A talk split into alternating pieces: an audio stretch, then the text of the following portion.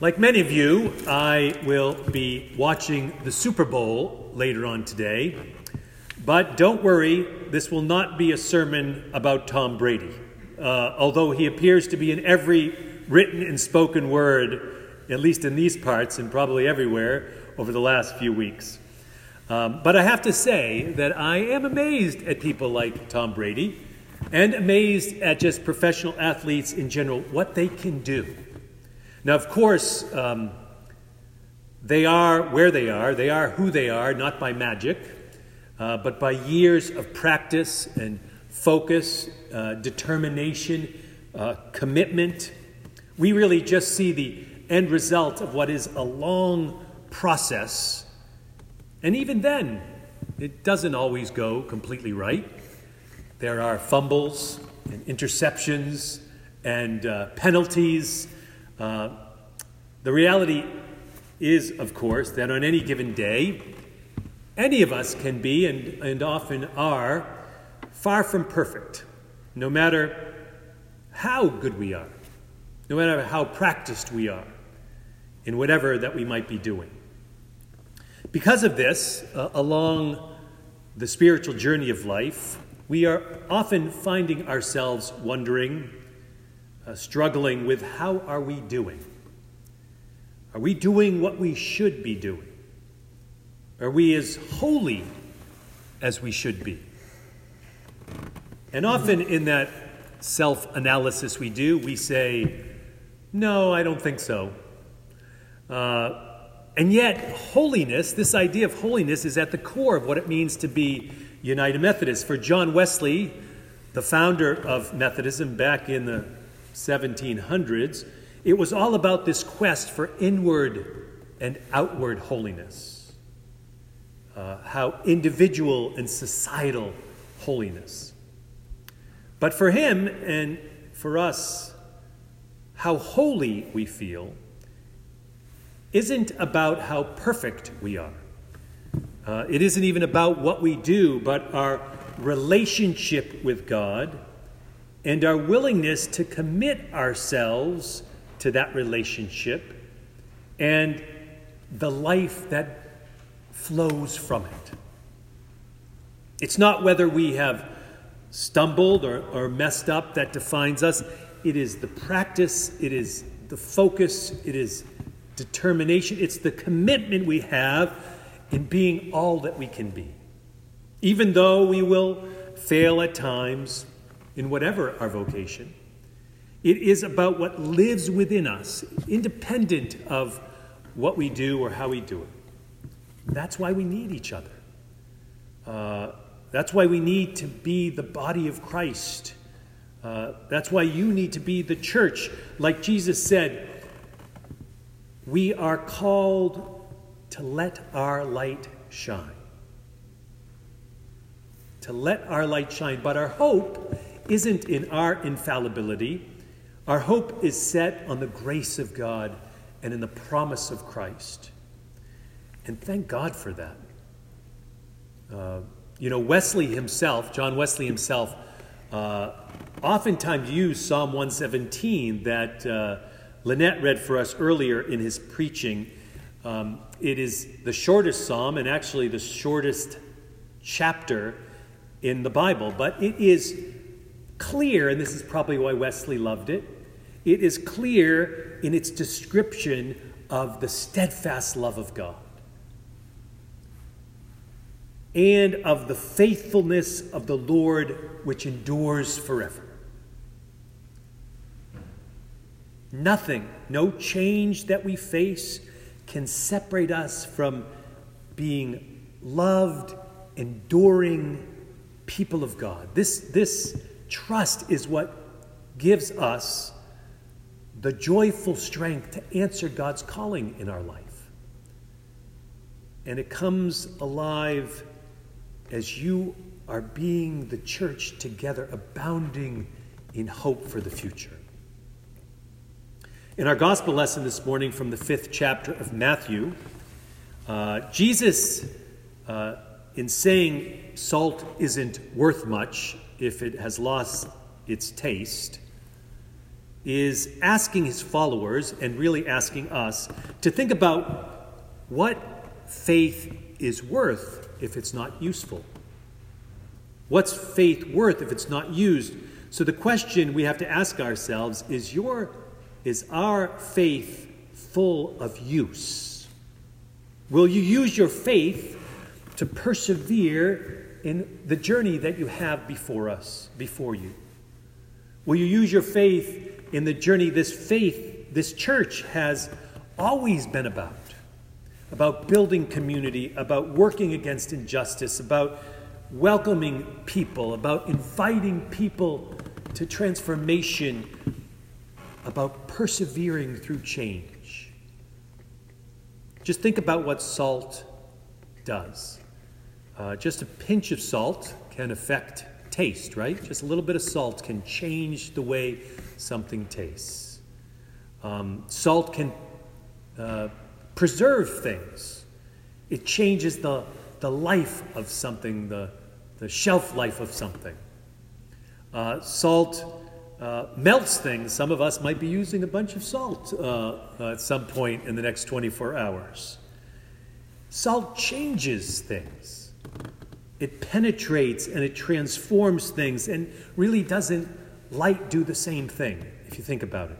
It penetrates darkness, it changes what people see, and transforms uh, our perspective. Jesus says, You are the salt of the earth. Jesus says, You are the light of the world. Jesus doesn't say, You may be. Jesus says, You are uh, followers of Christ are supposed to be people, we, each of us, are supposed to be people who, who thrive in change, who, who, who penetrate and transform our surroundings, and who help others move through change as well. How important this is in the midst of the time we're in as a nation to be salty, light filled people. How important it is in the life of the church. In all times within the church, the church needs to be a place that is, is able to adapt, that is agile, and is moves through change. Not just this church, the entirety of church, every faith community, because the reality of life, as I was sharing with the youth uh, in Sunday school this morning, is that life is about change. And the scriptures, the entirety of the Bible, is really a story about God's presence in the midst of people's changing individual lives and changing communities' lives. How do we put our faith into action so it can be used to ensure possible life, positive life and light-giving transformation? Each of you watching today are the church. You know, it's a cliche, but it's definitely true, especially in the last number of months. The church is not the building. Sometimes the building can be somewhat empty, not completely empty, but somewhat empty. Uh, it's not the pastor. You are the church. You watching today are the church called to be the body of Christ. In the midst of uh, our changing lives, we have given, been given the power to be a holy people. People of life going boldly into the future, knowing that we move with the love of God alive within us. Sometimes things will go smoothly, other times there will be challenges, but the church and people of faith excel by how it journeys through it all together. By how each of you offer your prayers and your presence and your witness and your gifts and your service into this mysterious and wonderful mix that makes up the body of Christ alive in this place at this time. Wesley, John Wesley, called a Methodist a Christian not in name only, but in heart and life, renewed inwardly and outwardly in the image of God. A Christian, not in name only, but in heart and in life, renewed inwardly and outwardly in the image of God. As a church, you are the heart and the hands of Christ for each other and for others. You build on a tradition of caring and compassion that started, at least in the Methodist tradition, with Wesley himself and continues with each of you. People come and go in faith communities. This church experiences an amazing amount of transition, but each person, for whatever time they're here in this church, adds to the legacy of God's love poured out to each of us and which overflows and has always overflowed from this church. You are part of something great, a gift from God in the form of this ministry that you join in, and with all the focus and determination and commitment of a professional athlete. We, you can take on the future that God puts before you and God puts before this church. In some ways, this is the reality of what religion is all about. The word religion actually comes from the same Latin root as the word ligament, uh, which means to bind, to hold together, like the way ligaments hold bones and muscles together. Now, that might mean, like ligaments, uh, we are stretched at times. But the church, by its very definition, holds together even in the midst of our insecurities or fears, even when we are stretched at times. I believe that God needs you. I believe that God needs me. And that might seem amazing, that might seem surprising to some of us to believe that God needs any one of us, but God does. Christ is calling, God needs each of us to grow and to share and to live out our faith. Needs us in this place and in whatever place, at whatever time. Uh, God needs us to answer that call we have to take on that journey that is before us. We don't know what tomorrow will bring. We don't fully know where God will lead us. Surprises will come in our individual and in our collective lives, but through it all, the lesson for today and every day is don't hide what you got in the gift of a hope filled faith. Let your light shine before others so that others might see your good works and give glory to God. That has been the call for the church from its beginning. That has been the call for each of us as individuals from our beginning